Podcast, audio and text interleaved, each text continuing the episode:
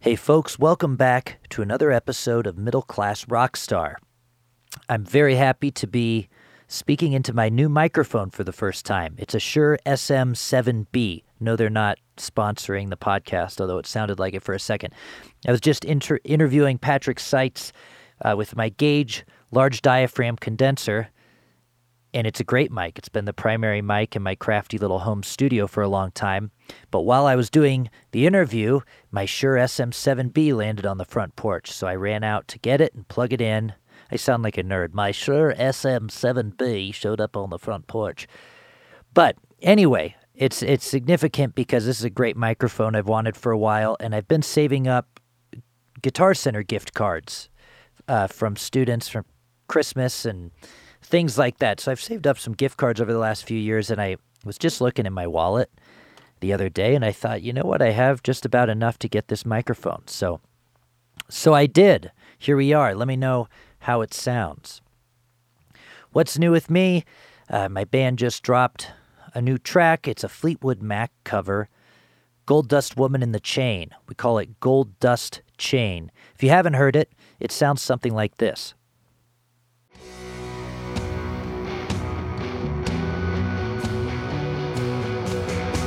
Well, did she make you cry? Make you break down? Shatter your illusions of love? And is it over now? Do you know how? Pick up the pieces and go home. And it's out on streaming platforms everywhere. Go check it out. I am now on Patreon as both an artist and podcast host. Patreon is a great way to support your favorite creatives with a small monthly donation so that they can continue to do what they love and give their gift to the community. In exchange, artists offer exclusive perks to their patrons. I, for one, have fully produced songs that are only available on Patreon. I'm also starting to put up explanations on my chord progressions, lyrics and production style, offer big merchandise discounts, have exclusive intimate live streams, and all kinds of other fun stuff. I've got big plans for my Patreon page, and for less than the price of one cup of coffee per month. One last thing before we get on to today's guest. Big news for Middle Class Rockstar. I mentioned it last week as well, and it's directly involving last week's guest, Chris K. As of a couple weeks ago, Middle Class Rockstar has teamed up with Chris K's Colorado Playlist, a weekly show about everything Colorado music.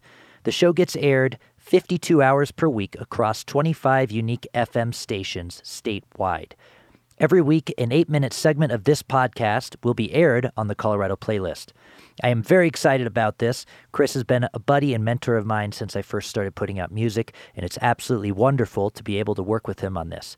If you're unfamiliar with Chris K's Colorado Playlist, head over to colorado playlist dot com for more info and show listings. Folks, this is big for the podcast to be reaching some F M wavelengths and expanding a little bit. Chris K has been very generous to uh, allow me to take over his show for seven to eight minutes every week. Uh, if you haven't heard of Chris K, he's been on Colorado radio since nineteen seventy-seven and has been a major player in the scene for local artists ever since then. Okay, on to today's guest. I had a great conversation just a few minutes ago, actually, with Patrick Seitz of the band Whitewater Ramble. They've been a staple here in the Colorado scene for a long, long time, and have and have done all kinds of all kinds of things throughout their career. Uh, Whitewater Ramble describes themselves as high octane Rocky Mountain dance grass. Wow. Whitewater Ramble uses a simple recipe to craft its sound. Start with bluegrass instrumentation, add drums, and finish with a boundaryless approach to grassing up everything from disco house grooves to roots to Americana. I don't know how you could read that elevator pitch and not want to listen to them. In twenty eighteen, Westword Magazine named them one of the ten best Colorado bluegrass artists alongside the legendary Hot Rize and Leftover Salmon. In twenty nineteen, they were the winner of Best Music Video and Most Dramatic Music Video for their song Hollow by L A Music Critic Awards. They've been written about by Relix and Spot Magazine, and they've toured with the likes of Greensky Bluegrass, the infamous String Dusters, and Railroad Earth. In this episode, we chat about Patrick's upbringing in Idaho, uh, how he moved to Colorado and first discovered the jam scene and bluegrass music and really fell in love with it at the age of twenty-six after watching David Grisman at the Mishawaka Amphitheater. We also chat about how he could have gotten into this music much sooner in life had he followed his father's influence. Uh, Joe Seitz is a renowned violinist, or fiddlist, excuse me, that's offensive. My apologies.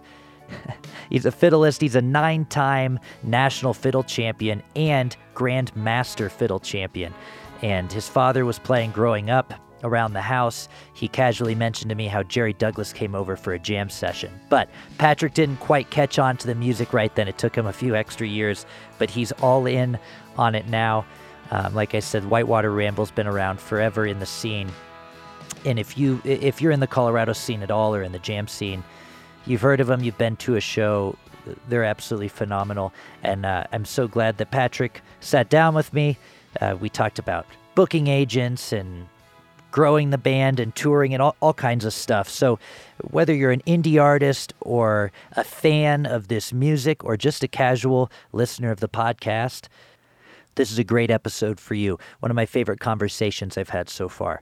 And at the end of the episode, we'll hear a news track from Whitewater Ramble called Broken Rocks off of their brand new album, Pseudonymous. It came out mid-February, right before the world ended, so they haven't been able to tour on it. But Patrick tells a great story about this song in particular, where he records it by banging a chain against the concrete outside of the recording studio.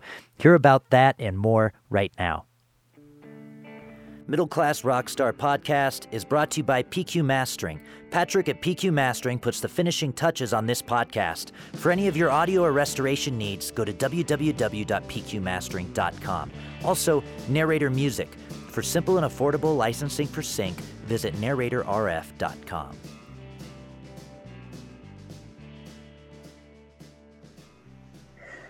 Patrick Seitz, what's happening, my friend? Hey, not much, man. Not much, uh, like a lot of our musical friends. Yeah, right, right. None of us are up to much. I, I, it's a pleasure to get to cyber meet you, I guess. This is not, we're not in person, obviously, but um, I feel like our relationship has pretty much exclusively been over, over Facebook. Yeah, like with a lot of, uh, you know, musical and other arti- uh, artistic friends, right? A lot of people, you kind of follow their paths and, you know, a lot of the same people and mutual friends. And so, yeah, I've I've known of you through Ryan Sapp. So, you know, that uh, uh, always bridges between where you feel like you kind of know somebody without very personally knowing them. Yeah. Yeah, and it's it's a fun it's fun community, and it's nice to be able to, like you're saying, follow people and see what they're up to. And and a big part of the reason why I do this is to get to chat with those people, get to know them a little better.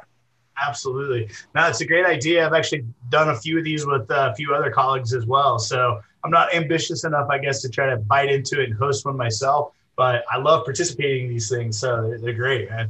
Awesome. Awesome. Well, so let's, let's uh, go a little bit in chronological order here. Where did you, where'd you come from? Where'd you, what was your childhood like, and how'd you first get into music?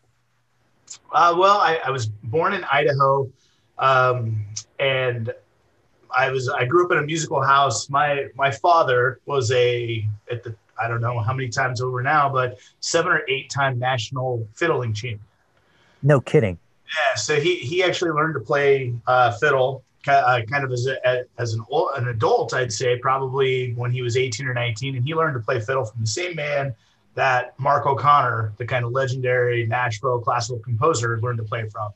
Um, so he was learning the same time. And in fact, he and Mark, my dad's a few years older than Mark, uh, as the older person, I wouldn't say the more responsible person, but he drove Mark as like a twelve and thirteen and fourteen year old kid around to a lot of the fiddle contests.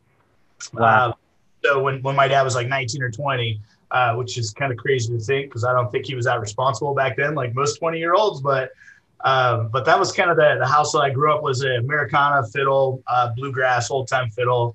Uh, but I completely like was anti all of that. I didn't enjoy that style of music. I didn't want anything to do with it. I was listening to hip hop and, and rap and, and uh, you know, N W A. And I thought that that was just way cooler and, and you know, something I was into.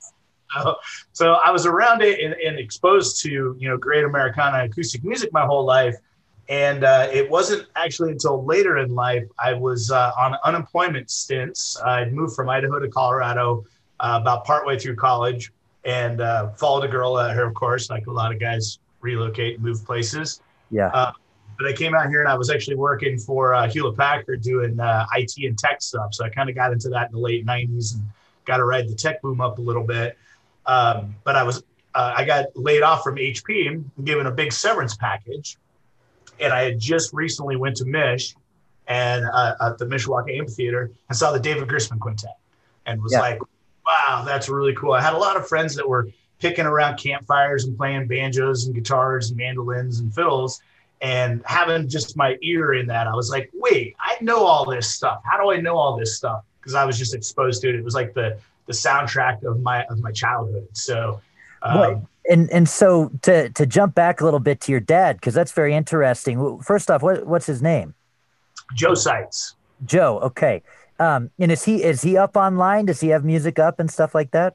Yeah, uh, he he and his wife, they've got uh, uh, somewhere around one hundred eighty fiddle students, several of which have also went on to to win uh, major fiddling competitions. And so he's he's kind of now at this point kind of legendary in that competition fiddle scene. He's kind of a kind of a wow. big deal in that world, you know. To me, he's just he's just dad, and and you know, and and but uh, yeah, he's he's kind of well known in that circle. That's that's amazing. And when you said he picked it up at eighteen, nineteen, that absolutely blows me away, because people say that the fiddle or the violin is the most difficult instrument. Definitely. The violin followed by the French horn is what I hear. Oh, ouch. And, and uh, you're, you know, to master. And I, I own a fiddle, right? I took a, I took a few lessons a few years ago just for fun, to do something to take my mind off music, I guess. That was a weird uh, hobby to pick up. But anyway, um, I, I sound like a dying goose every time I play it.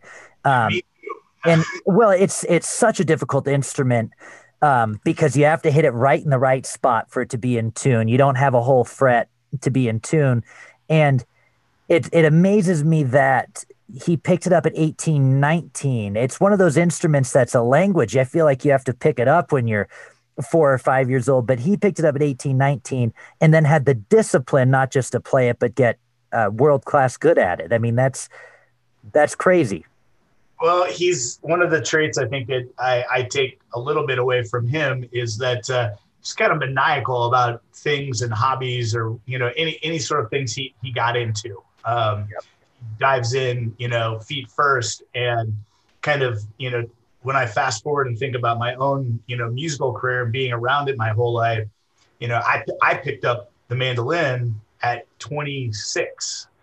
So I was definitely an adult, no music training, no anything other than my ears and the things that I had heard around me and been around my whole life. And yeah. so same thing, I, I, I would just assume the way that my dad dove into it, just face first. And at the time, I, I mean, I, I would play my mandolin like twenty hours in a day and go to sleep and then wake back up and like do it again for another twenty hours. And I, I imagine that's the same sort of thing that he was doing back then, uh, just, you know, obsessed with it, right? And and it was yeah. just weird of time for, I don't know how he balanced it, because he was still like working a job. I was a, a you know, a kid. He was supporting the family and still, you know, working and still, you know, pursuing this passion of his. Um, so I don't know how he did it. When I picked it up, I, I was, you know, like I said, I was on unemployment from H P. I had a severance package.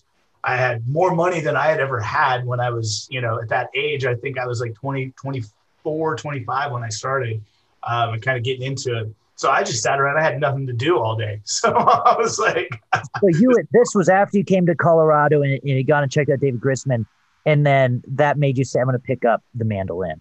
Yep. Yep. That made me want to pick up the mandolin. And I, I had a lot of friends. We were going to shows. I was kind of getting indoctrinated a little bit into the, to the, the Grateful Dead culture a little bit. I had friend, friends that were big into Fish and Panic. And, and uh, I kind of latched on. I loved Leftover Salmon before I really even knew what, you know, that style of music was all about. And I liked another Colorado band called Runaway Truck Ramp.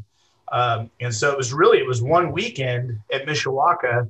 Uh, probably sometime maybe around two thousand, ninety-nine, two thousand, I saw, uh, it, it was that same weekend, but Salmon was on Friday, Runaway Truck Ramp was on Saturday, and Sunday was the Grisman Quintet. And uh, I knew all the Grisman Quintet songs in my head because my dad had played those records my whole childhood. And uh, I was so ignorant to the fact of what was going on, but I loved the music. But all three of those bands are fronted by mandolin players. Yeah. I can remember calling my dad that next week and saying, "Hey, Dad, I think I want to play the dobro."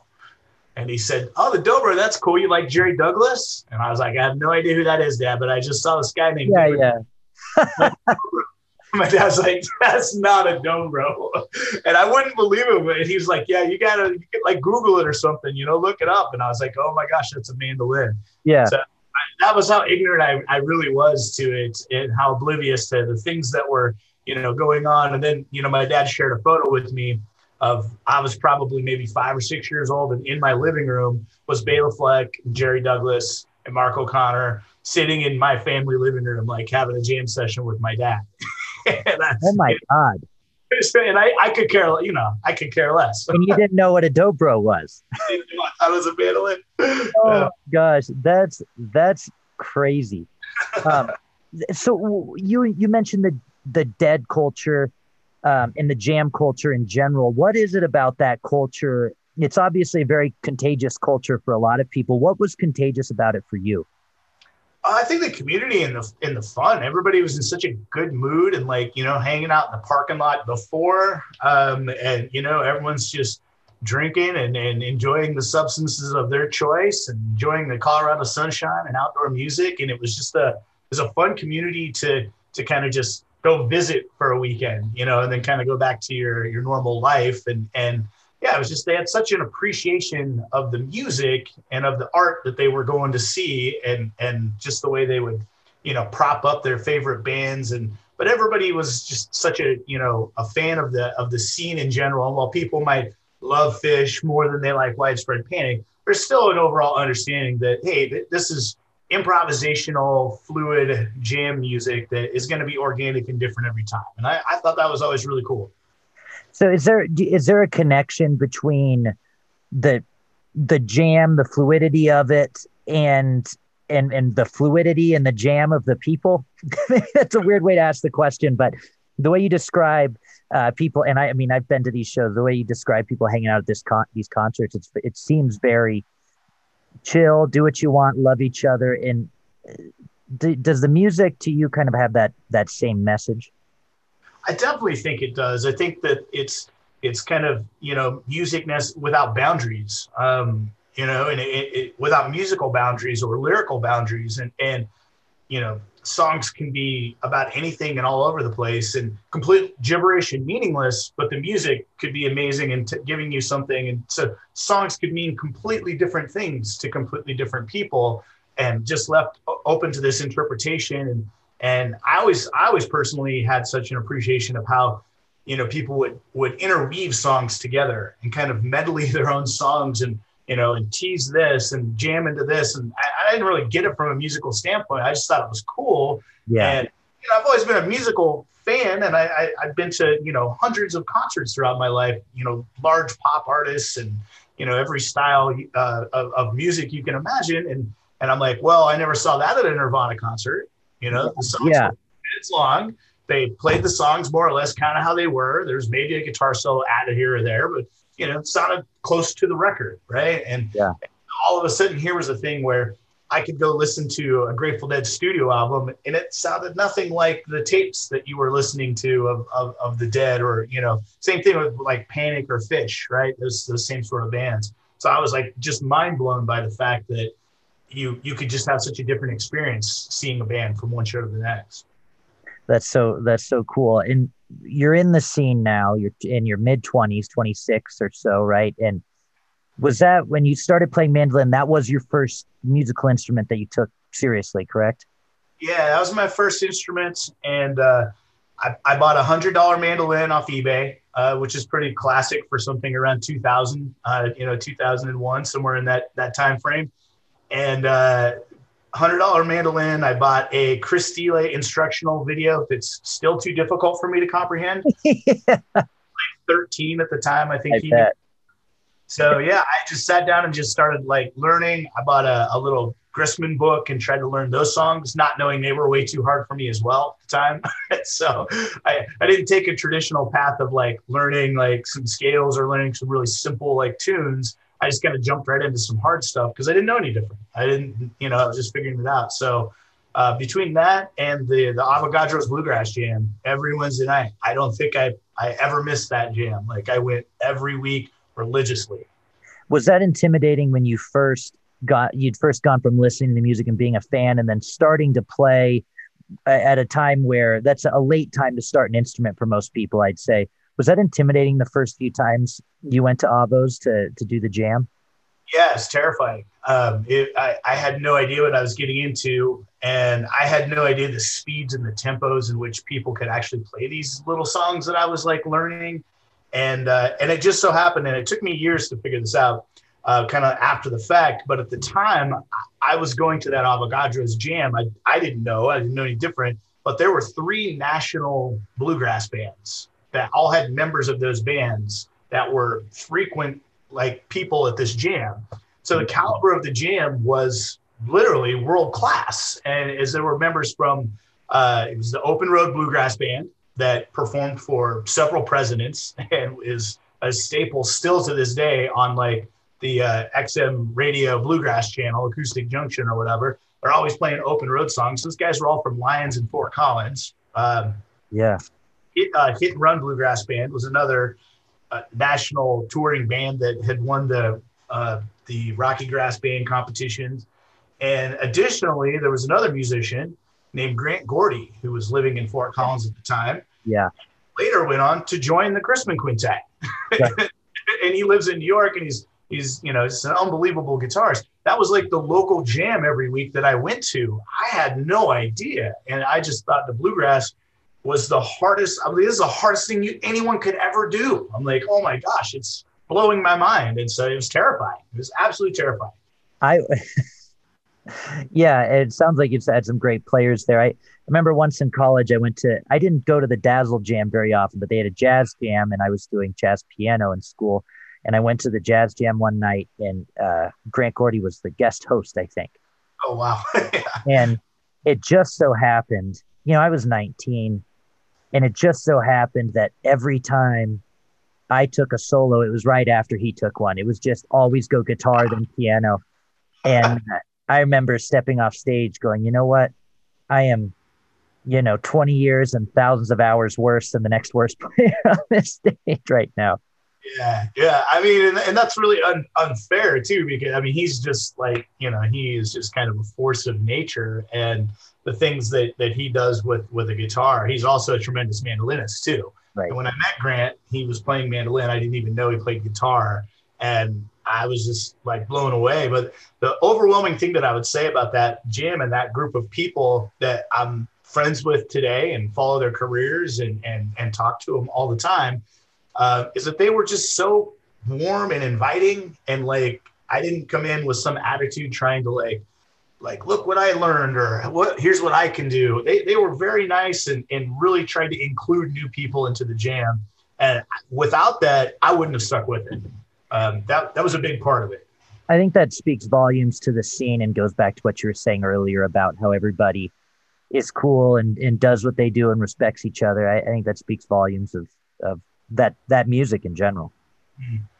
Yeah, I'd spend all week long working on one, you know, the melody to like Blackberry Blossom or Whiskey Before Breakfast, two very common fiddle tunes that turns out are not that easy a fiddle tune, and you probably shouldn't start with them.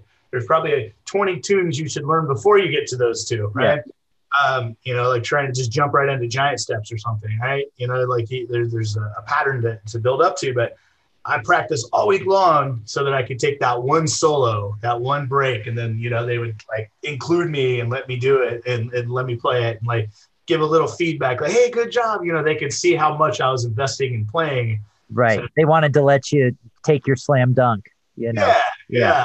yeah. And then they would throw me under the bus on a few other things throughout the night. I would just fall apart, you know, but the, the encouragement was really great from, from that, that entire scene and that entire crew.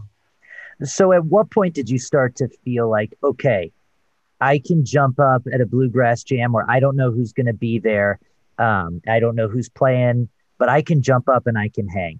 Yeah, I mean, it was definitely a, a, a two to three years after that, sort of just face down at Avogadro's every week and just playing and practicing on my own nonstop, uh, going to like a bluegrass festival. I think the first time I went to Rocky Grass, uh, camped out, and I, you know, I camped out, and, and my kind of campmate right next to me was a guy named Pete Kartsunis, um, yeah, singer-songwriter, a uh, great friend of mine today. But at the time, we were just picking like crazy everywhere and, and uh, meeting people and learning things. And, and that was the first time that I kind of figured out that, like, I, I'm better than I think that I am. I've, I've done, a, I've progressed a lot. And, and, and I'm no longer in, in my Fort Collins jam bubble of these just outstanding musicians. And once I kind of got out away from that a little bit, I started to realize that, like, I, I can play and I do have an understanding, because I kind of got given that school of hard knocks, so to speak.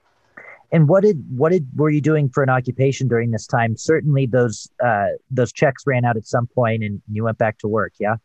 Yep, yep. So I, I basically was kind of riding the uh, the whole dot com thing with uh, H P here in Fort Collins, and so I I had four different stints with H P all during that time. So they were playing the stock market game. The tech bubble was going up and bursting and going up and bursting. So I, it seemed like I would work for about a year, get laid off with a with a severance package. Um, and then the second time I got laid off, I came back to work for more money than I was making before, and then an even bigger severance package the second time. So it was a really unusual circumstance to be a, a young man with a hobby and now all this time on my hands, and I had money to to pay my bills. So it was, it was like I was kind of on and off for every every year for about this three to four year period there.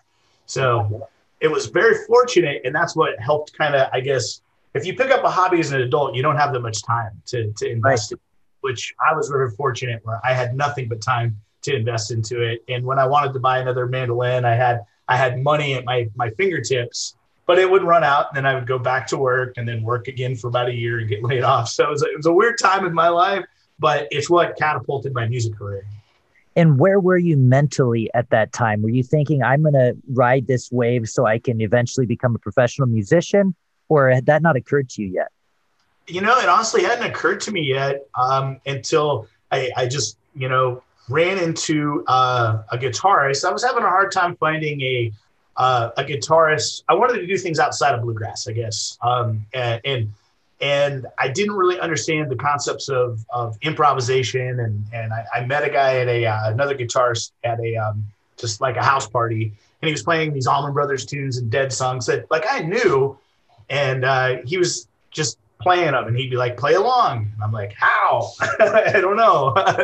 And so, you know, he was kind of a gateway into to doing that. And so we played together for the course of a year or two. And then eventually learned enough material and songs, we started doing open mic stuff together.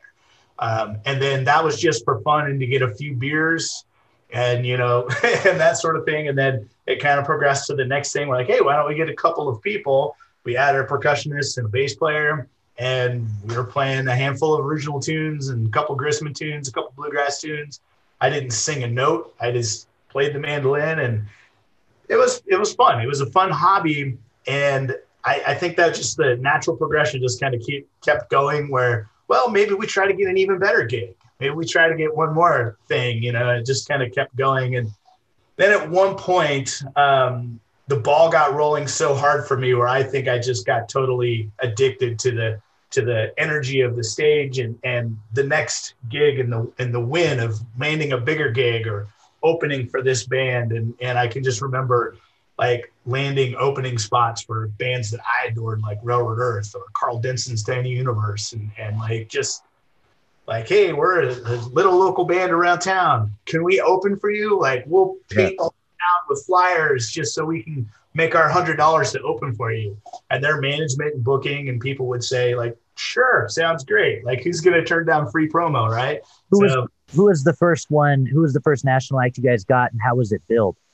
Uh, uh, Railroad Earth, for sure, um, was was the first big thing. We had been uh, just playing around Fort Collins, and I think probably the biggest place we had played, we had done a, sh- a couple of shows at Avogadro's. We had done a couple of shows at, it was uh, Linden's at the time that became Connor O'Neill's, and then, you know, went went under. But but uh, yeah, we just played a couple of, like, smaller things, uh, coffee shop gigs, all that sort of stuff. I personally loved Railroad Earth. I saw them in like two thousand or two thousand one at Telluride Bluegrass Festival. I fell in love with the band. I thought, how cool, fiddles and mandolins, but they had drums, and, and that's what I liked about Leftover Salmon. And but they had all these great songs.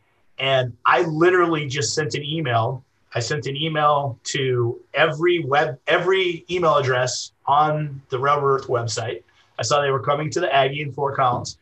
And I also copied, uh, at the time, it was Scoo Leary, the guy that owned the Aggie. I copied everybody, and I sent an email and attached a, a kind of a gypsy jazz sort of Grisman-esque type tune I had written. And we had a fairly decent demo recording of it. Yeah. Eldon said, love the band, huge fan. This is what we sound like. I would love to open for you guys. I don't know if you have an opener. We don't want any money at all. Like, this is how naive and how dumb I was trying to like book things. I'm like, we don't want any money at all. We'll hang all your posters and flyers all over town. We have friends. We can help get out to the show. And we just love you guys, and we want to do something to support you. Yeah. I, just, I didn't think anything about it.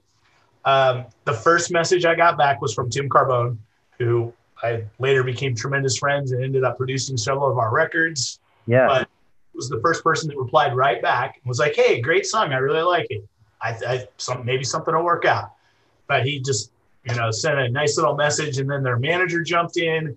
And then I, I'll never forget the email that I got from Scoo, who said, I don't, I don't know who the hell you are or who the hell you think you are, just reaching out to the bands asking if you open. But if you suck, you'll never play in this town again. It was one of these like hard worded oh, man. Like, like I totally circumvented the process, right? I should have gone to him, and I, I you know, I don't know, whatever. I, I yeah, no- yeah, but it, I mean, we've seen that work both ways, right? Sometimes you go straight to the artist and you get the answer you want. Uh, the venue gets fifty of those, probably. Yeah, yeah. So you know, I got this really harshly worded thing, but at the end of the day, the Railroad Earth camp said, "Sure, we'd love to have these guys in the bill." So. They paid us a hundred bucks. We got to meet them all backstage, hang out. They were a bunch of gracious, wonderful guys. Uh, yeah. Listened to a little bit of our performance. I think I even asked, I asked uh, either Tim or Andy Gessling to come up and, and sit in a song with us that night, uh, which they did. And they did. I'm, oh, wow. A recording of it somewhere. And, and uh, yeah, I mean, just, you know, that, and that was it. We played a forty-five minute set. That was our first time ever, like, setting up on a real stage with a real, you know, monitor engineer and the whole yeah. deal. So we were completely fish out of water. We had no idea what we were doing. And that, that was just as a duo? No, that was a full five-piece no, band. That was the full five-piece. Okay. Full five-piece. We set up our drums. We all crammed together, you know, because, you know, the you know headliners don't want to share their backline with you, right? So we set up our own drums and just crammed up to the front and, uh, you know, just kind of like... How, how were you guys billed on that show?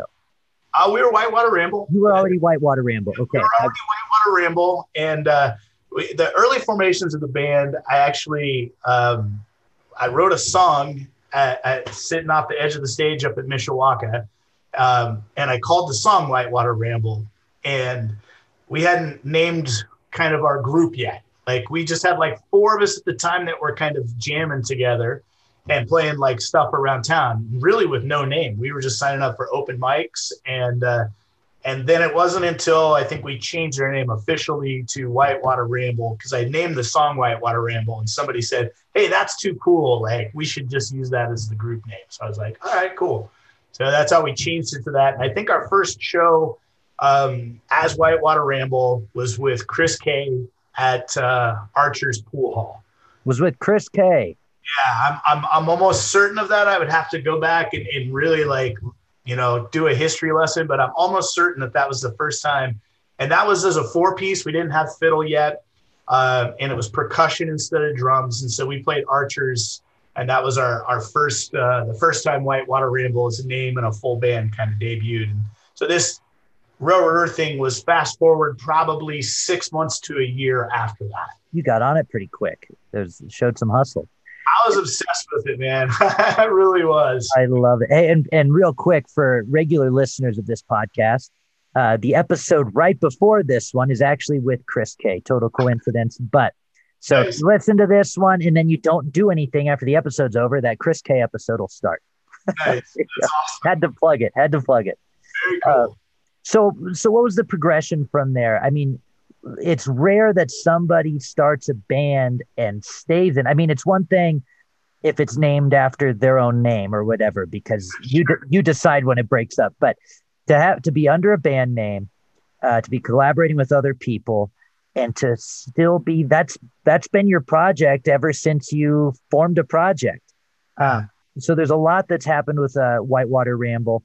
Um, how did things start to progress after that? When did you guys first start to uh, try to travel and do tours and things like that? Um, you know, it was honestly not too far after getting, you know, shows like that um, opening for Railroad Earth. And one of the things that went very well about that show is the, the time before that, it came through Fort Collins and they played across the street at the Starlight. They didn't have enough of a following yet to play the Aggie. And like thirty people came. Wow. And I remember talking to them and meeting them at the time at the merch table and telling them, oh, this town supports music way better. I'm so sorry no one came. And you guys are amazing. They're like, yeah, yeah, we'll probably be back, blah, blah, blah, you know. Um, but then when they came back and they played the Aggie, which was like less than a year later, um, we really hustled for them, man. I mean, we put up posters all over town. We hit the C S U campus more times than you know, we got into the poster wars where one band throws their posters over the next and the next, and you're wallpapering the pole every day. And and uh, we ended up getting like four or five hundred people came to that show, and they were blown away and so like appreciative. I mean, they were growing and getting bigger as well. That was a natural progression for them. But they that at the time that was a bigger crowd than they got in Denver, a bigger crowd than they got in Boulder, and so they really appreciated how much work we did to to get the word out about them. And that also caught the ear of Scoo at the Aggie. And at that time, I think it was less than three months later, he started offering us opening slots. Right. In that same period of time, um, I think we opened for um, we opened for Michael Franti. We opened for Carl Denson. Uh, we yeah. opened for Galactic. We opened for like we were just getting thrown in front of all these spots. And then he gave us like our own sort of first thing, and they started going very well. And we, we were able to, you know, sell five dollar tickets and pack that place. And five, six hundred people would come, would come to the shows at those times. And we yeah. weren't very good. I think we had, you know, we were practicing a lot. We were, but we yeah, were just figuring out how to play as a band, you know, yeah. and, uh, now people are coming to the shows and like, it, it was, uh, but that, that's what got the gears grinding for me um, of like, hey, we should, let's try to go down to Denver. Let's try to go here. What happens if we drive up to Laramie? What if we go to these mountain towns? So it just became a natural progression where we just started kind of branching out. And then there was just a tipping point where we figured out that we can't just keep playing the same towns over and over again. And we quickly figured that out, that if we were going to be part of the Fort Collins scene, we had to stop playing all the little shows around. And, you know, so the, the, the promoters at the Aggie, they were like, you can't, you can't play every corner bar for a hundred bucks. You need to only play here like once a month. And, and so we were almost kind of a house band at one point at the Aggie. Um, we yeah. either opening for somebody big or we had our own big show, and we played there a lot. We'd play there ten, eight to ten times in a, in a year. Seems like that's kind of your guys' uh, home venue. I, you know, you, when you guys do a big show in Fort Collins, it's still at the Aggie a lot of times. Yeah, yeah. I mean, it's still hometown for us, and and and quite honestly, it's been a really funny, you know, transition of the band. There's been times where we had out-of-state venues and and markets that we had become bigger in than we were at home. Um, these days, most recent days, probably Denver is probably our biggest and best draw. But you know, Fort Collins is always is always home. We usually always have great, great turnouts, great shows. Um, you know, it's it's kind of a nostalgic sort of thing. And I'm the only person in the band that lives in Fort Collins. And, you know, but the beginnings, we were all Fort Collins people. And, and yeah, it's still hometown. It's where we parked the van and trailer. So. Yeah, oh yeah, that's your hometown. So when you, you were mentioning having other markets that were drawing even better than Fort Collins, how did that come to be? Where and, and where were those first markets? Well, the first the first things that we did is we kind of like mapped out and, and uh, you know, I was coming from kind of a, a little bit of a business perspective, um, you know, a business plan and how to spend money and how to, you know, target certain things. And I, I was able to ask a lot of other bands kind of how they were doing things, and, and uh, you know, and how, and, and I'd really watch other bands' tours and where they played. Colorado's incredibly landlocked, right? Any market in any direction is like nine hours, right? Nine hours to Lawrence, Kansas. It's about eight to Lincoln, Nebraska. Right. Um, Wyoming is kind of, you know, is kind of what it is. But to get to Jackson, where there was a, a, a music scene, that's nine hours. Salt Lake City, seven, eight hours. Albuquerque, six, seven hours. You know, just so we're kind of in this isolated area. So we started figuring out like where we could go. So we kind of hit that radius, like a ten hour radius outside of Colorado. And we just started reaching out and calling and saying things like, hey, we open for these bands. This is our numbers in Fort Collins. Maybe you'd like to to see us. And so, you know, we go out there, no rooms, no lodging, no food. Right. They pay, you know, a hundred bucks, three hundred bucks. It was a really good gig, right? You know, and, and, and that was kind of the, the deal. So we were sleeping on floors anywhere we could, crashing in the van, just, you know, we had a group of guys that early, that early version of Ramble was really into it for the fun. They were really into it for the fun, and we were all kind of doing it and growing it together and, and enjoying it. So yeah, that's, that's helpful in, in getting that. And that formation of the band, that earliest formation was really all about that. Like we were trying to be out every single Thursday, Friday, Saturday in a different direction. So uh, one weekend would be like Lincoln, uh, Omaha, and maybe like Des Moines, and then home. And then the next weekend would be like Lawrence, Kansas, Kansas City, uh, Columbia, Missouri, home, right? And then we'd go down to Albuquerque, Taos, and, and uh, uh, Santa Fe, and then home. So that was like every weekend. We just kept doing that. And uh, it was really, it took a lot of time, but we had a game plan. We were like, if we're going to come, we're going to come back to those same markets within six months. And how we were, old were you at this point? Uh, I'm probably thirty. Okay. I'm probably thirty, thirty-one, thirty-two, somewhere in that range. Um, and yeah, we were just hitting it hard, I think, in those days. And then plus we were hitting every Colorado mountain town that we could get our, our, our, you know, places into. And so Colorado was going pretty well and growing pretty well for us. Um, and we, we put out a record. This is probably two thousand seven or eight. And I, I think after we did this for about two years, we come back and we put out our first studio album. And that was Tim Carbone. Uh, um, you know, he produced that record, and that kind of really helped us. We had a couple of cool guests. We had uh, one of the guys, uh, Josh Clark, played guitar for Tea Leaf Green, was a jam band in San Francisco. He was a guest on it. We had Steve Mullitz from the, the, the dance band Particle. He played yeah. keyboard. He also played keyboard at the times with Phil and Friends, Phil Lesh. So wow. we put on there. Carbone produced it. We've been touring. We're getting good now. We're getting good at our show and what we do. Yeah. And while there's a million better musicians, nobody was better at playing our style than than we were at that time. We were how really. Were, how are you defining your style at that time? What made it different? I mean, we were just throw down the gauntlet, super, super fast, stupid bluegrass with drums. Yeah. And, we had original songs, but we also were taking a lot of crazy cover songs on. And yeah. people always got down on those and really enjoyed that. And that was an identity of the band. Um, but we were like taking like the fastest part of Leftover Salmon's repertoire. And just while Salmon's got this major catalog, we were like this and just focused in on stupid, fast, loud, in your face, throw it down uh, bluegrass. And, uh, yeah, so, you know, we were messing with other styles of songs, but we were making them fast, loud bluegrass, all of them. And that was kind of our, our deal.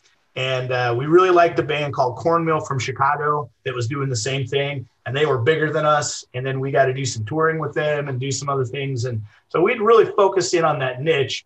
And I guess what we kind of discovered is that when you play really fast like that, it covers up your in, insufficient vocals and the, the need for really great tight harmonies. And, sure. You know, we were very, very immature. Me as a musician, like at that time, most of us in, in that version of the group were not trained musicians. We were right. people who picked it up and, and were playing together because it was fun. Um, but it wasn't until we started getting some trained musicians in the band as people kind of came and went and had to step aside for, you know, family, jobs, whatever, uh, we started getting some schooled and educated musicians in the band that were like, hey, hey, hey, whoa, whoa. yeah, yeah, yeah. Thinking, what is that? That's not, no, that doesn't work. That. We're not doing that. Right. So that, that all kind of correlates around the same time frame. And now, were there any of these markets that you said you were going out every Thursday, Friday, Saturday, and trying to make sure to return within six months, if not sooner? Were there any of these markets that, for whatever reason, what you were doing, whether it was what you were doing or the venue you were playing it at, were there any of these markets that you just couldn't seem to build? Oh my gosh, yeah, there were all. There was way more that you couldn't build than than that you could. Um, it, it was it was hit or miss, but because of the way routing went, and I just you know, I'll give a prime example. Um, we really kind of took off in Columbia, Missouri for a minute, and it was really exciting and fun. They had a nice little club, uh, could fit between two hundred and three hundred people, called Mojo's. The big theater was right across the street, and uh, within, you know, two, three times going, hitting that town, we caught on with the college there at Mizzou, and there was a line out the door, and we'd sell two hundred fifty tickets. We were blown away. We couldn't believe it. Wow. We're like, we're not even doing this at home. Like, this is right. crazy, right? And uh, and then we we got a very large slot on the main stage. They have a big outdoor music festival, um, uh, like uh, blues and barbecue or something like that. And they'd have like headliners like Taj Mahal, wow, uh, you know, Kev Moe. And we played we played a set on the main stage like three, two or three acts before Fitz and the Tantrums. This is way before Fitz had songs in the radio. But they were a touring band that put on a show and were just fantastic. And uh, we were blown away by that. But we were like two couple acts before them. And then we did a late night set in the big theater, and like six hundred people piled in. It was all included with their wristband and ticket.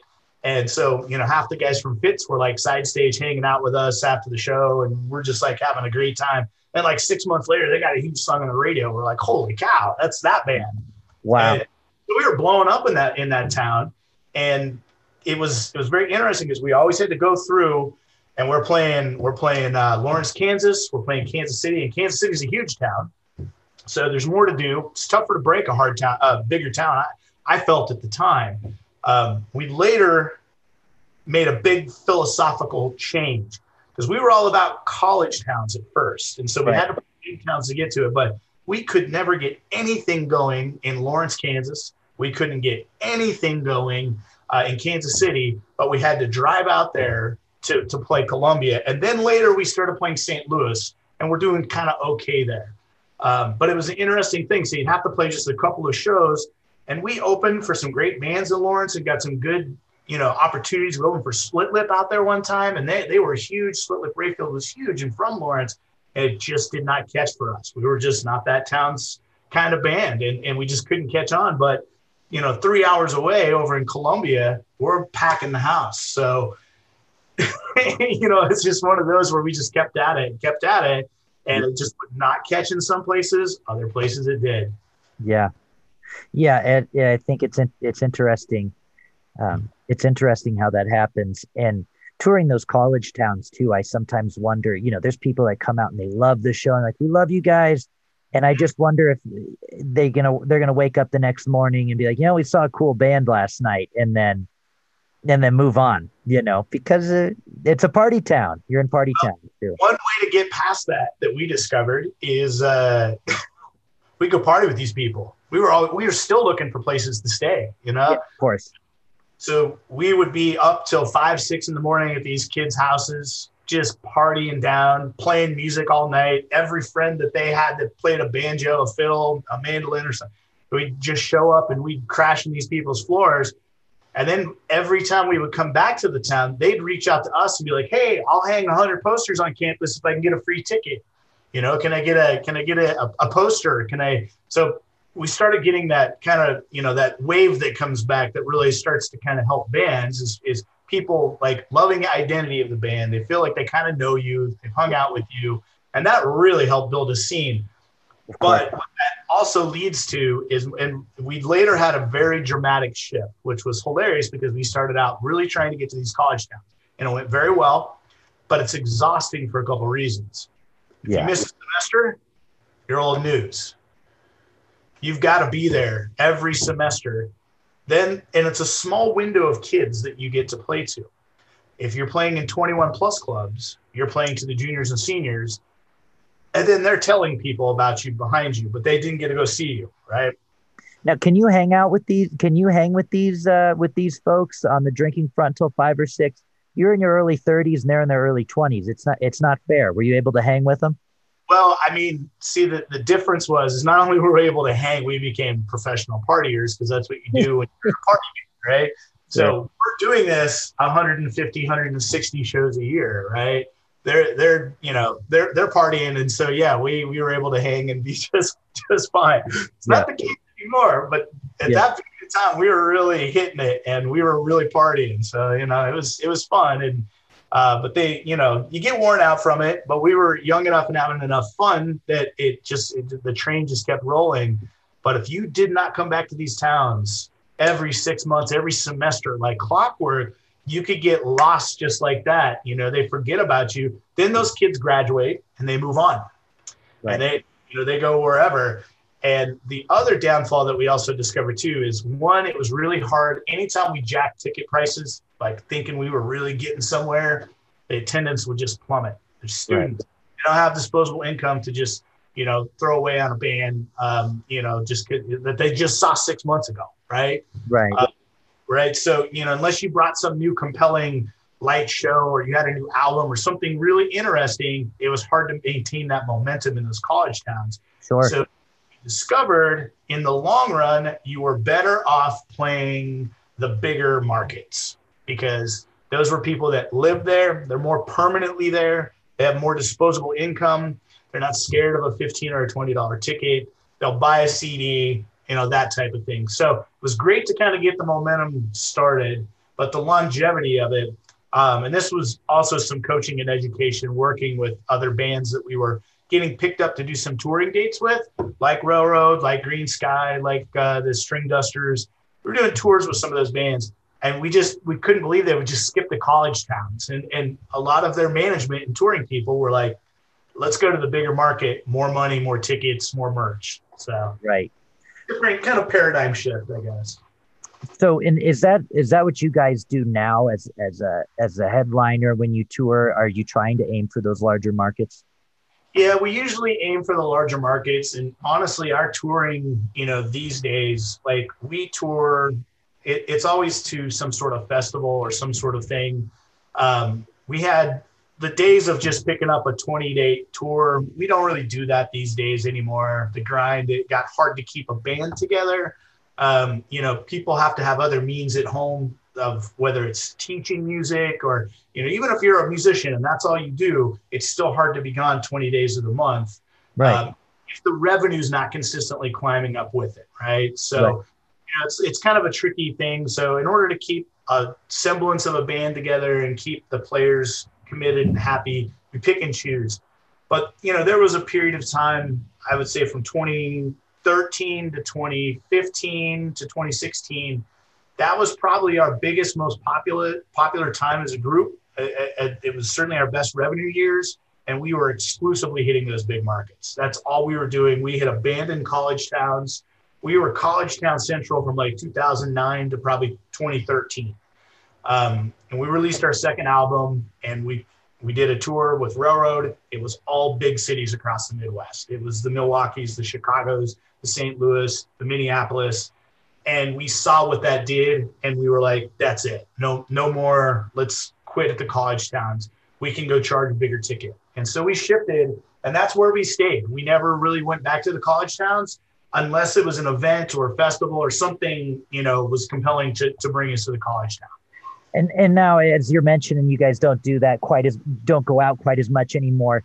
There certainly reaches a point for everybody. It might be at a different spot for everybody, but there reaches a point where you you can't just go out and grind anymore. There has to be some sort of a growth, or you have to get to a certain point mm-hmm. where you can announce twenty dates and you're coming back and you're feeding your family, then some, no problem. Yep. Um, Do you guys do you guys feel like there's a certain point where you stopped climbing, and do you feel that you want? I, I mean, is there still that drive to get bigger? Um, where are you guys at right now? Well, I, that's a, I mean that's a good question. I, I I have the I have the drive to try to propel the the group and the band name, uh, but I've had to kind of look for different ways to do it. And there there was certainly a point. I think it was twenty fifteen. We played about one hundred eighty dates in the prior two years. We released a record.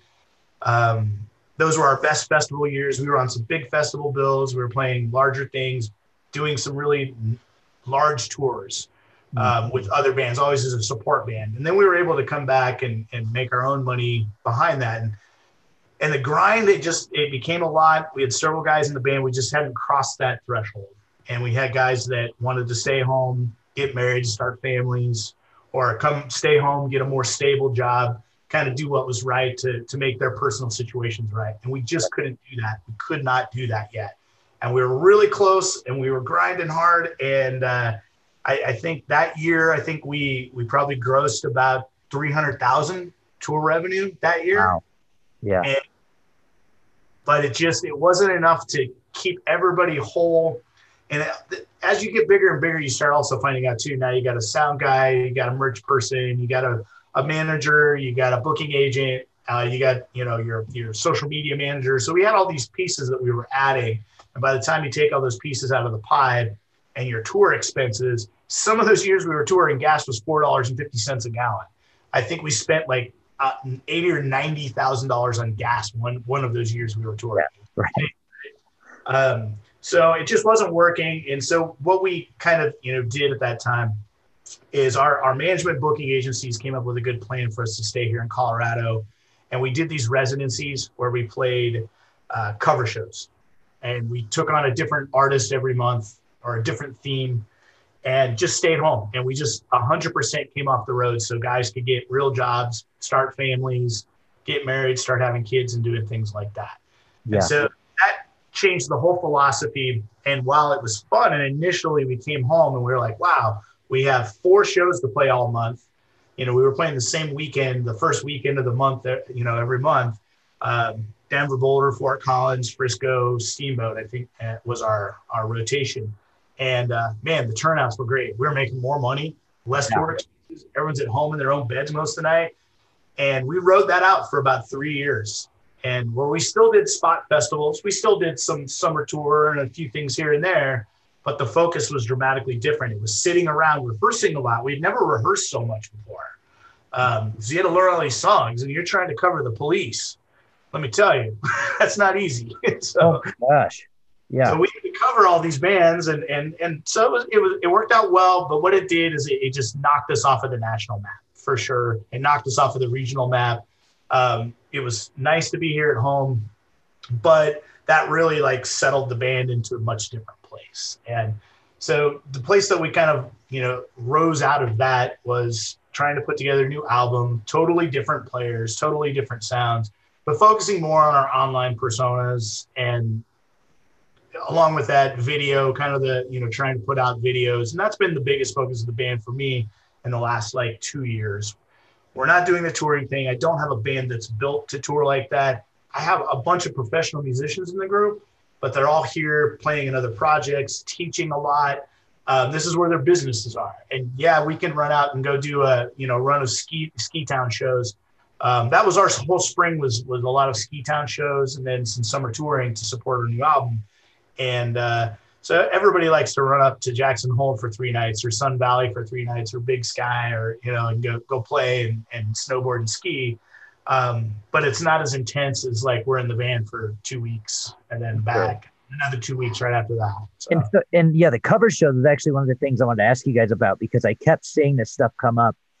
Mm-hmm. And, um, you know, I'm I, Ryan, Ryan Sapp drummed in my band for a couple of years and, and, uh, and then in yours. So we've kept in, and been on great terms and close con uh, close contact. And so I would see him post up these things like, we're doing this this month, we're doing this that month. And I would just look or text and be like, oh my God, how, how did you learn all those Police songs? Or how did you learn all those that you guys did Petty one month or something like that? Maybe. Um, yeah. What was that process really like? Did you try to make them your own? And did you notice Um, did you notice that you would get Tom Petty fans out to your shows who didn't know who you were or Police fans out to your shows that didn't know who you were?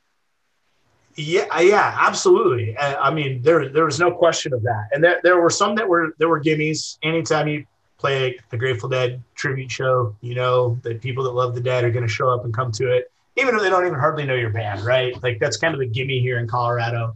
So we did that for sure, but we also did a lot of other things because it was fun and challenging for us. And, and so you did see different bands, and you did see different people that came out for different shows.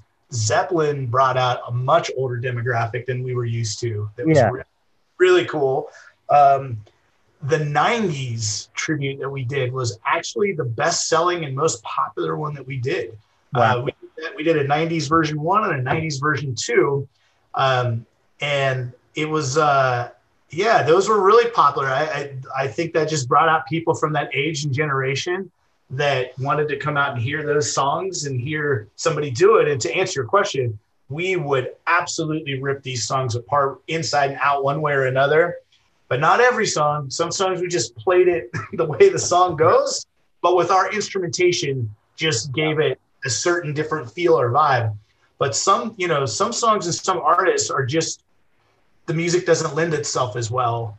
You know, you pick and choose your moments as what, what to do with it and how to kind of discofy it or danceify it and do things like that. So yeah. It was a collaborative effort, and the process was really fun. But after three years of doing it, it became exhausting, because what, what happened is while you're rehearsing and learning one artist's material, you're also having a whole secondary set of conversations. And we used to do conference calls. We'd all jump on a conference call and to choose the next month's songs. We'd already laid out the artists. We'd lay that out like six months in advance. So we knew the artists that were going to be each month. And then about a month in advance, we'd have to start rehearsing the next month's stuff. Um, so we were always trying to stay thirty days ahead, but we'd have these conversations about, we got to pick twenty to twenty-five songs.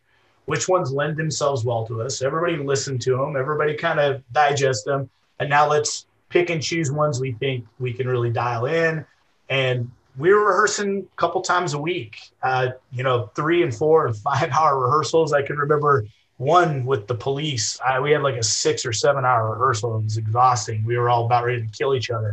Right. Uh, difficult, man. And, uh, you know, and while we loved that band, it wasn't morphing to, uh, to us very well. And so we really had to force that one. And, and uh, But, oh, man, it was so unbelievable learning all of these different styles, different genres, the different ways that different artists like to connect to their art and how they kind of, you know, do things. And you could find re- repeatable patterns with certain artists.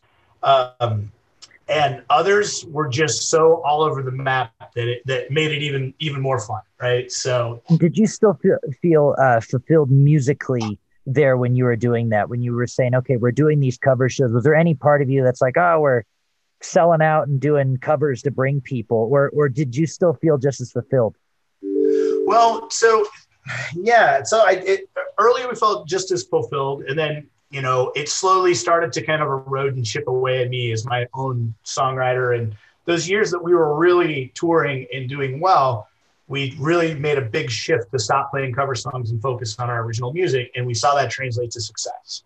Yeah. And, you know, that's what's going to sell more tickets. That's what's going to sell more, you know, land you in larger festivals. Um, unless you're Dark Star Orchestra or something, you know, on the festival scene, nobody's paying money to go see cover bands in those scenes. They want to see your original art. And we figured that out. So, you know, I'd really gotten into the craft of songwriting and my own voice and, and what worked for me as, as a writer, an arranger, and a band leader.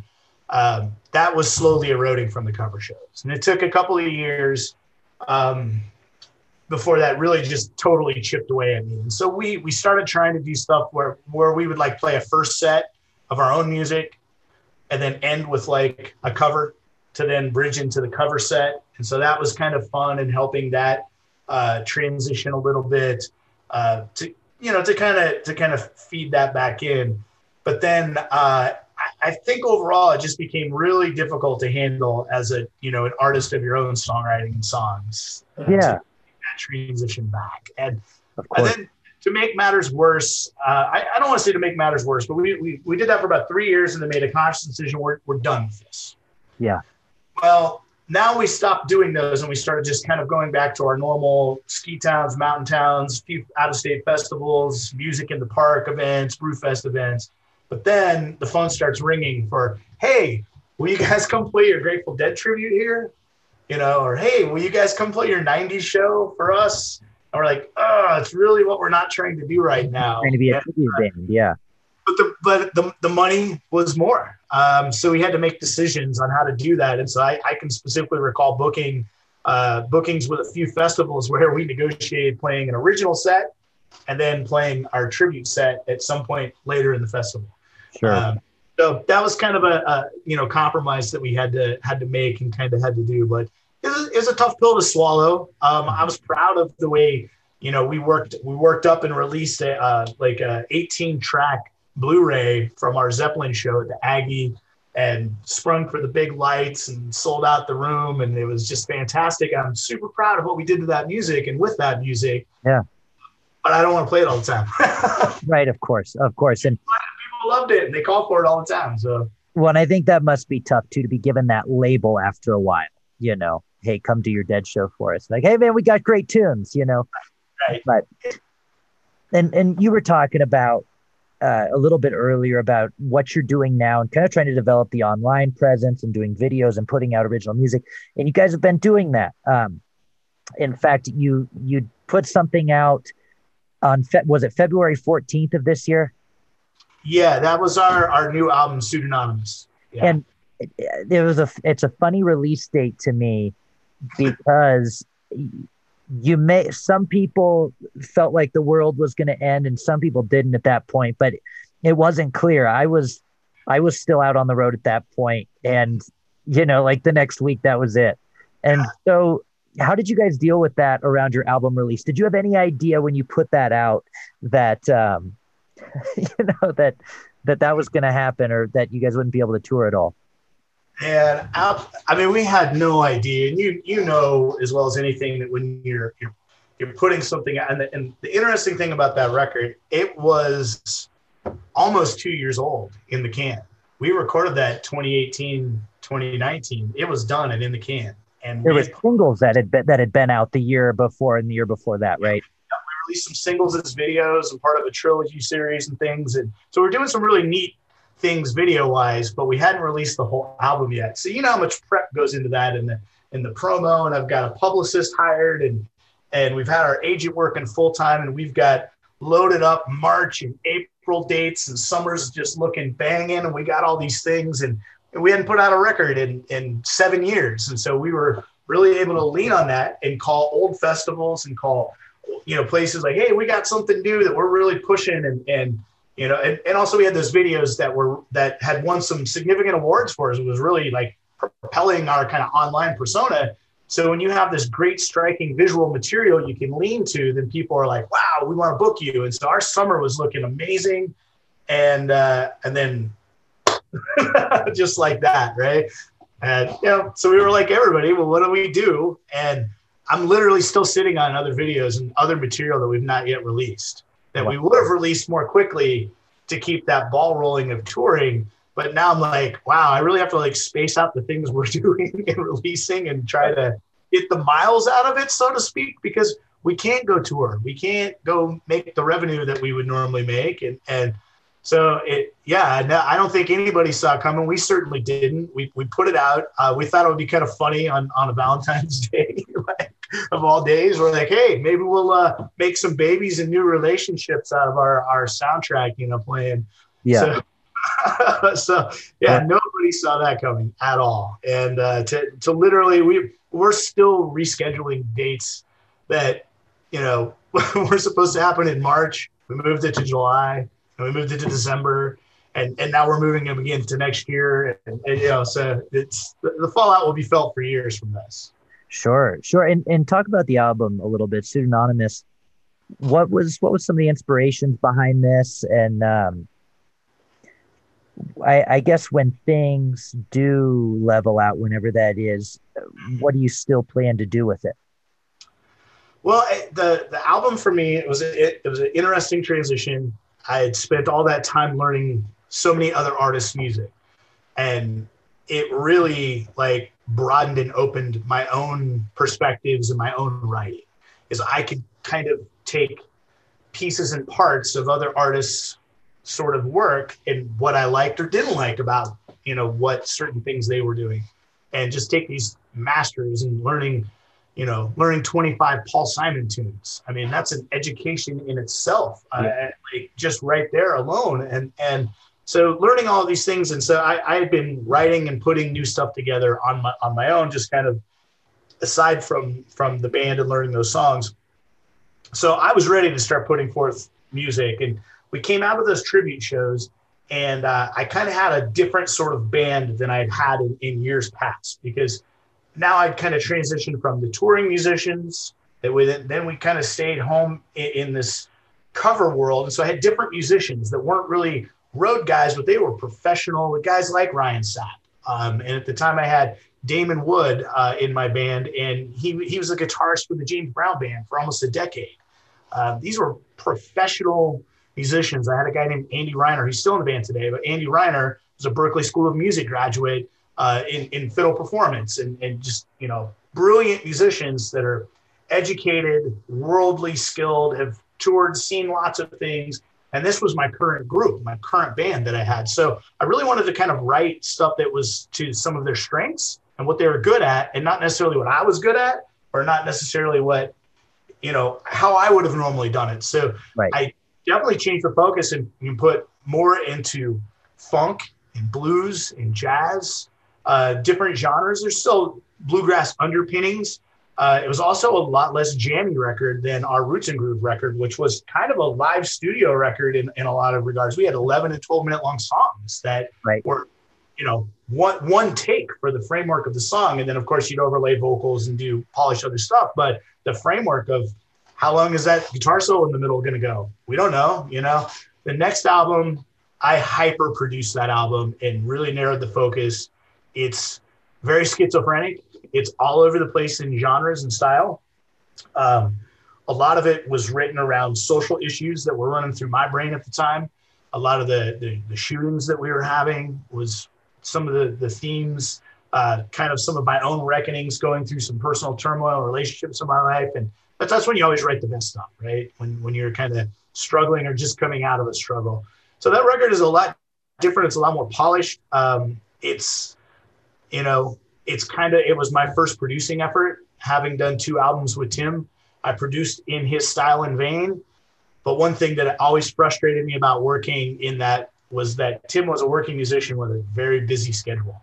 And so if I wanted to try something or do something, it was like, all right, you got one chance, get in there and try it. Okay, that didn't work. We're moving on. You know, he had somewhere to be and something to do. So in this case, I was the producer. It was my money. I'm, I'm paying it. I'm producing it. I'm doing the whole thing. If I want to take ten thousand takes of this, we're going to take ten thousand takes of this. Yeah, get it just right.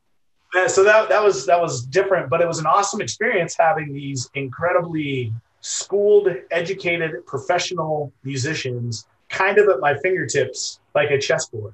And I brought in a lot of uh, guests and did a lot of different things. So it's kind of like my proudest and crowning achievement of not only writing and arranging most of all the songs on the record, but producing it, bringing in the different sounds, bringing in the different things, and also trying to keep it on a semi-decent budget. So, yeah, sure, sure. And, and that, that's neat, though, to get to a point where you're producing your own record and and calling all the shots.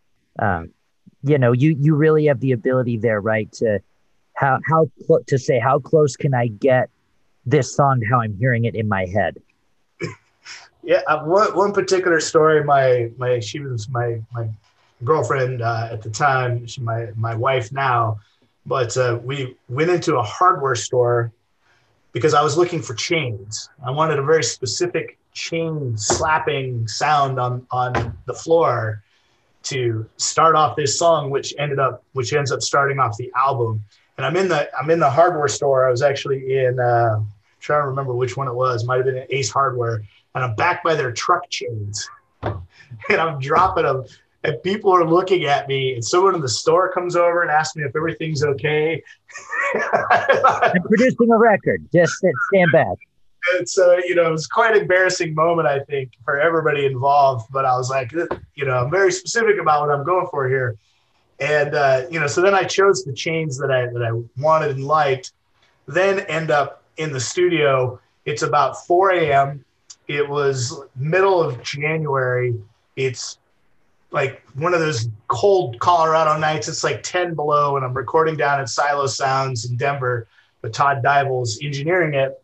And I'm like, hey, I got this chain idea I want to do. And I hadn't told anybody. So he wheels out like a one hundred fifty foot X L R cable. And I'm like, I want to do it in the alley on concrete near a dumpster because I want some reverb. Oh my God. He's looking at me like, dude, That's what are you talking about? So he does, he wheels a mic out there. He wheels a, you know, a headphone extender cable. It's like a hundred foot extension out there. And I'm listening to the track out there, and I'm dropping the chains next to the dumpster and recording a dumpster mallet hitting sound and all, all of these things at like four a.m. Drank way too much whiskey. I've already been recording for probably sixteen hours that day. And, uh, but that was, that was the sound. That was the thing. And nobody was going to tell me otherwise. So, what song was this on? This is uh track, track one called Broken Rocks. Broken Rock. It's really kind of almost three songs in one. It's kind of all over the place, but it starts, it's kind of a, a, a hymn. If you think about it, like an, an old time chain gang type of hymn. Um, that's really the beginnings of it. And, and that's really, as you're working on a chain gang sort of theme. And, and, uh, So, so yeah, I'm dropping the rock. I'm dropping that. Um, I'm also like sixteen of the voices in the chorus. and, and then I, and then I, I hired the Black Swan singers to come in and, uh, and, and sing a bunch of backup on that as well.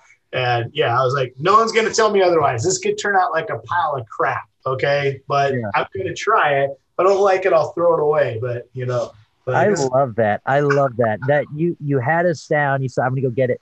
And now I think everybody that is listening to this podcast is going to press pause and look up Broken Rocks, which is the first track on your new record, Pseudonymous, February fourteenth, twenty twenty. It's out, folks. They didn't tour on it, and neither did you.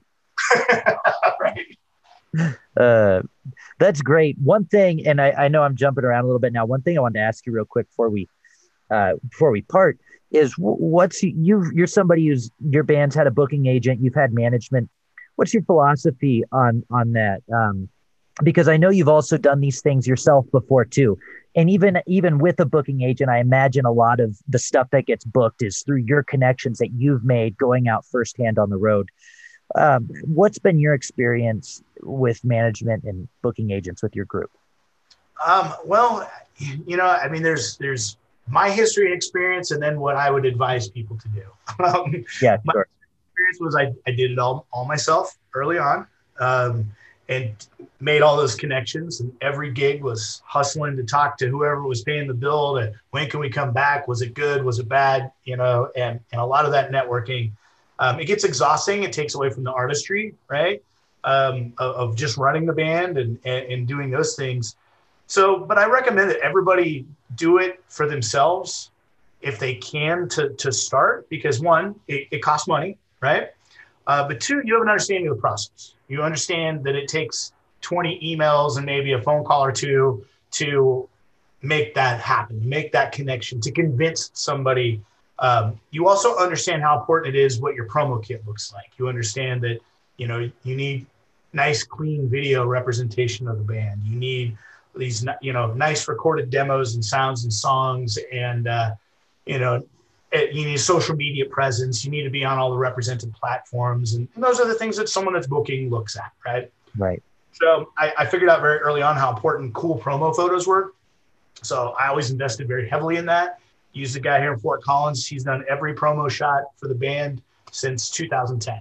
Uh, right. A guy named Aaron Morin, um, and he's got a, a company called Summit Studios. And he's a Photoshop wizard. He's not even, he would tell you, he's not even a great photographist, uh, a photographer. He's a, he's a Photoshop wizard. Wow. And he does all of our album covers. He, he does all of our work. Uh, but that was important. That's a visually striking thing. Uh, but it's important to understand all the pieces and parts yourself. And then when you do get to a piece and part, there's going to be a natural transition where you're going to have to transition to a small agent um, and you're gonna let you're you know you're gonna be kind of bossing them around and telling them what to do. They're not gonna have your connections. They're not gonna have your history. You have to sit down with that person and give them your history if they're if they're a good agent or a good agency. I recommend an agency if you can, unless you just have a friend or someone who has some history in the industry and they just love you and they want to work for you. Um, a lot of big bands, a lot of people find that guy early on. We tried a couple of friends. It didn't quite work out how I wanted to see it work out and, and how they wanted it to work out. And the band had outgrown what they knew.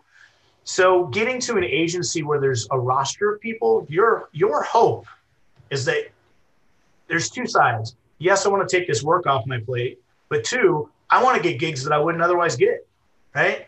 Otherwise, I'm just, I mean, I could hire an intern and teach them how to send emails as Patrick Seitz at whitewater ramble dot com, right? Same gigs, yeah. Yeah, and, and so you're looking to get something more. So a, a roster of people, whether they're in your genre or not, they're just opportunities that get in, in the, the, the music world is so wonderful these days that bands will pair up with the oddest, you know, configurations, and that's super cool. So, you know, we were on, for the longest time, we were on a, a booking agency with a bunch of reggae and world bands. We were the only jammy band and the only bluegrass band.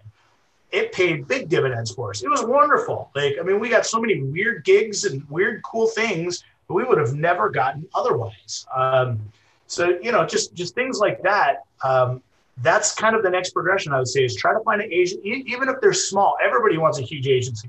Email them all. Try to get conversation.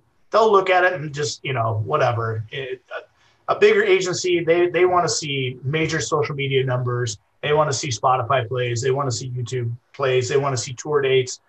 Or they just have, absolutely love your music. And now, do you have a chance with a booking agent if you don't necessarily have those big numbers? A smaller agent, you don't have big Spotify numbers. You don't have tons of Instagram followers, but you're out doing it and maybe they like your music. Exactly. They got to like your music and they got to like you, right? Yeah. They got to have some faith and trust in you. If they, if they feel like you're going to be here for six months and then you're gone, um, you know, they, they want to feel that passion and that commitment from you as well. Um, and, and, you know, if you can, you can sow those sort of relationships, maybe you've played with other artists on their roster, you've opened for them. I mean, there's a lot of different ways to open those avenues. I met a lot of booking agents and booking people and managers and tour managers by landing those opening spots for other bands. And then really networking, not just with the band, that's important, but networking their people. Who was their publicist? Getting on all of those people's radar and things like that. Um, that paid a lot of dividends for me over the years, making those connections. So then you could reach out to that agency and you knew an agent there that you had worked with, or two or three agents that you had worked with. And so that was a big help in helping me land our, our first agent. I think we we signed on with Crescendo Artists down in Boulder. And at the time they were booking, uh, they had been booking Yonder, who had just left their agency, but they had just picked up uh, Great American Taxi, which was Vince Herman's offshoot project when Leftover Salmon took a break, and Greensky Bluegrass. Mm-hmm. And we had played shows with Greensky. We had played shows with Great American Taxi, got to know their booking people so that when I approached them, we weren't just unknown randoms off the street. They would take a meeting with me. Then I could go sit down with them um, and talk to them, right? Um, these days, Zoom, right? So yeah, right. Build, set your eye on a prize and then work towards it. It's going to take more than just sending an email and hoping they love your music. Right. Music, if it really touches home with them, then great, you know, sure. Um, I don't find that happening for tons of people, you know, like put in the work and the effort, get to know them on a different relationship. Who are the other artists they work with? Figure out how to get some sort of a date or a tour. That stuff's all obviously hard right now, but th- these were the stepping stones that I took. Yeah, um, sure. And you move to a larger agency and then, then it starts to become tour revenue. You know, how many shows do you play? What was the average tour? What's the average spend? And then you can leverage that when you're trying to talk to your next agency, so forth and so on. Sure.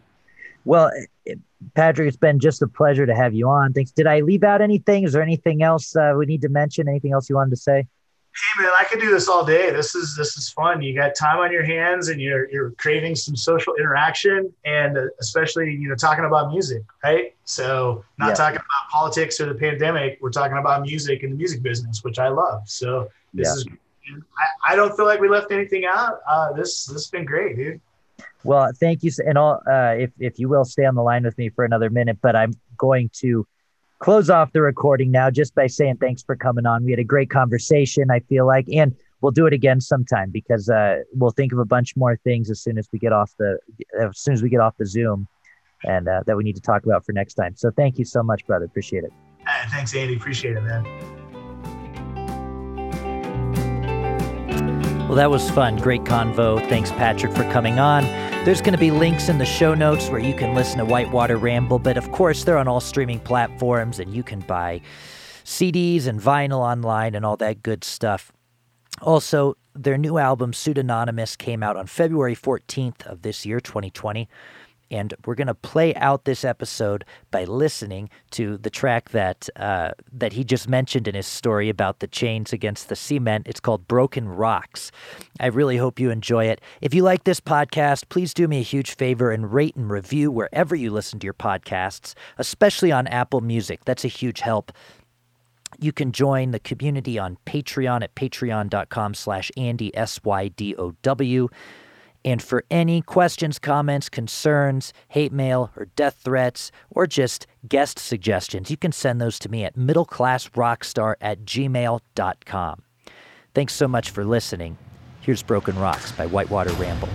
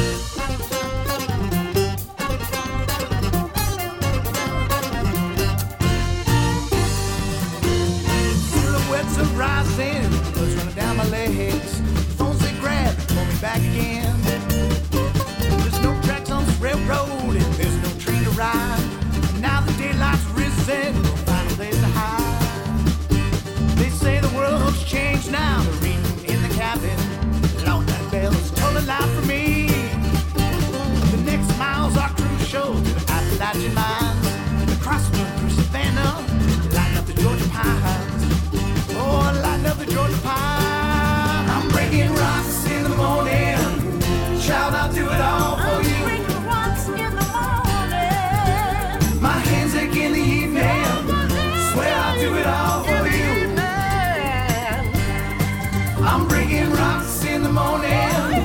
Child, I'll do it all for you. I'll do it all for you, yeah, yeah. My hands ache in the evening.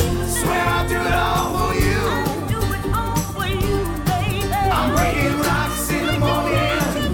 Child, I'll do it all for you. Child, I'll do it all for you, yeah. My hands ache in the evening. Swear I'll do it all for you. Do it all, do it all. I'm breaking rocks in the morning. Child, I'll do it all.